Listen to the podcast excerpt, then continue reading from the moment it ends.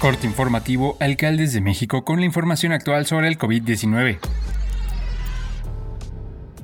Hoy es lunes 10 de octubre. La Secretaría de Salud informó que se detectaron 77 muertes por coronavirus durante la semana y 5.107 nuevos casos, con lo que suman 330.208 muertes y 7.097.264 contagios por COVID-19 en México, de los cuales 5.542 son los casos activos y 6.368.863 se han recuperado de la enfermedad. La Organización Mundial del Comercio redujo drásticamente su previsión de crecimiento del comercio mundial para 2023, en una economía globalmente afectada por múltiples conmociones como la guerra en Ucrania y otros factores de inestabilidad. Los economistas de la OMC esperan un crecimiento del volumen del comercio mundial de mercancías del 3.5% en 2022, ligeramente superior al aumento del 3% previsto en abril, pero proyectan un aumento del 1% para 2023, cifra en fuerte disminución respecto a la estimación anterior del 3.4% publicada en abril. En cuanto al PIB mundial, según las nuevas previsiones de la OMC, se espera que el PIB mundial crezca de 2.8% en 2022 y 2.3% en 2023.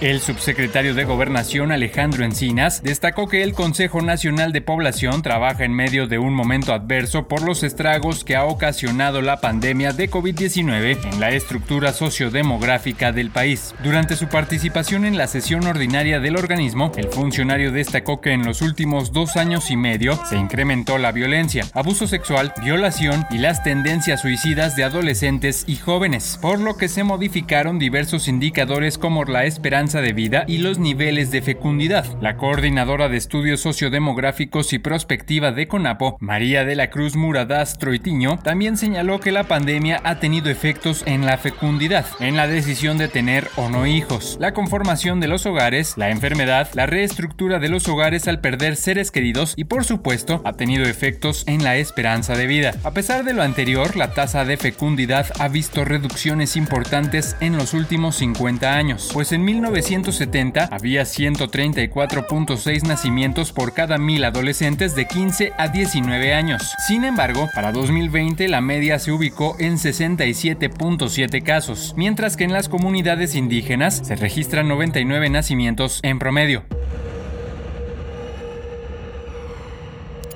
Ante la baja incidencia de casos positivos de COVID y una mínima letalidad de la enfermedad, el Consejo de Seguridad en Salud de Durango propuso la eliminación del uso del cubrebocas en lugares abiertos y como recomendación utilizarlo solamente en espacios cerrados. Estas medidas podrían oficializarse en los próximos días, reveló la titular de la Secretaría de Salud del Estado, Iracema Condopadilla. Se ha detectado también que el uso de cubrebocas tiene una disminución importante en las infecciones de vías respiratorias durante la temporada invernal, por lo que, entre las propuestas que emite el Consejo de Salud, destaca que el uso de esta protección se mantenga en escuelas y guarderías, mientras que este sector de la población alcance el esquema completo de vacunación. Por su parte, Arturo Galindo Cavada, coordinador de la Unidad Estatal de Protección Civil, destacó que es necesario mantener las campañas de información ante la importancia de que los grupos más vulnerables mantengan los cuidados pertinentes.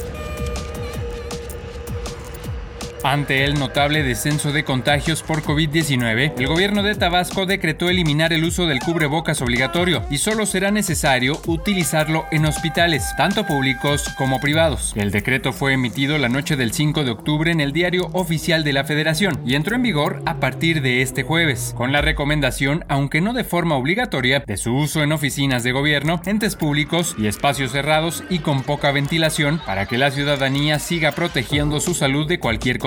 los nuevos lineamientos también sugieren el uso de cubrebocas a usuarios, choferes y prestadores de servicio público de transporte. Propone además el uso de mascarillas en establecimientos y oficinas cerradas y con poca ventilación, así como en eventos con afluencia masiva de población y particularmente a las personas que presentan cuadro respiratorio para disminuir el contagio.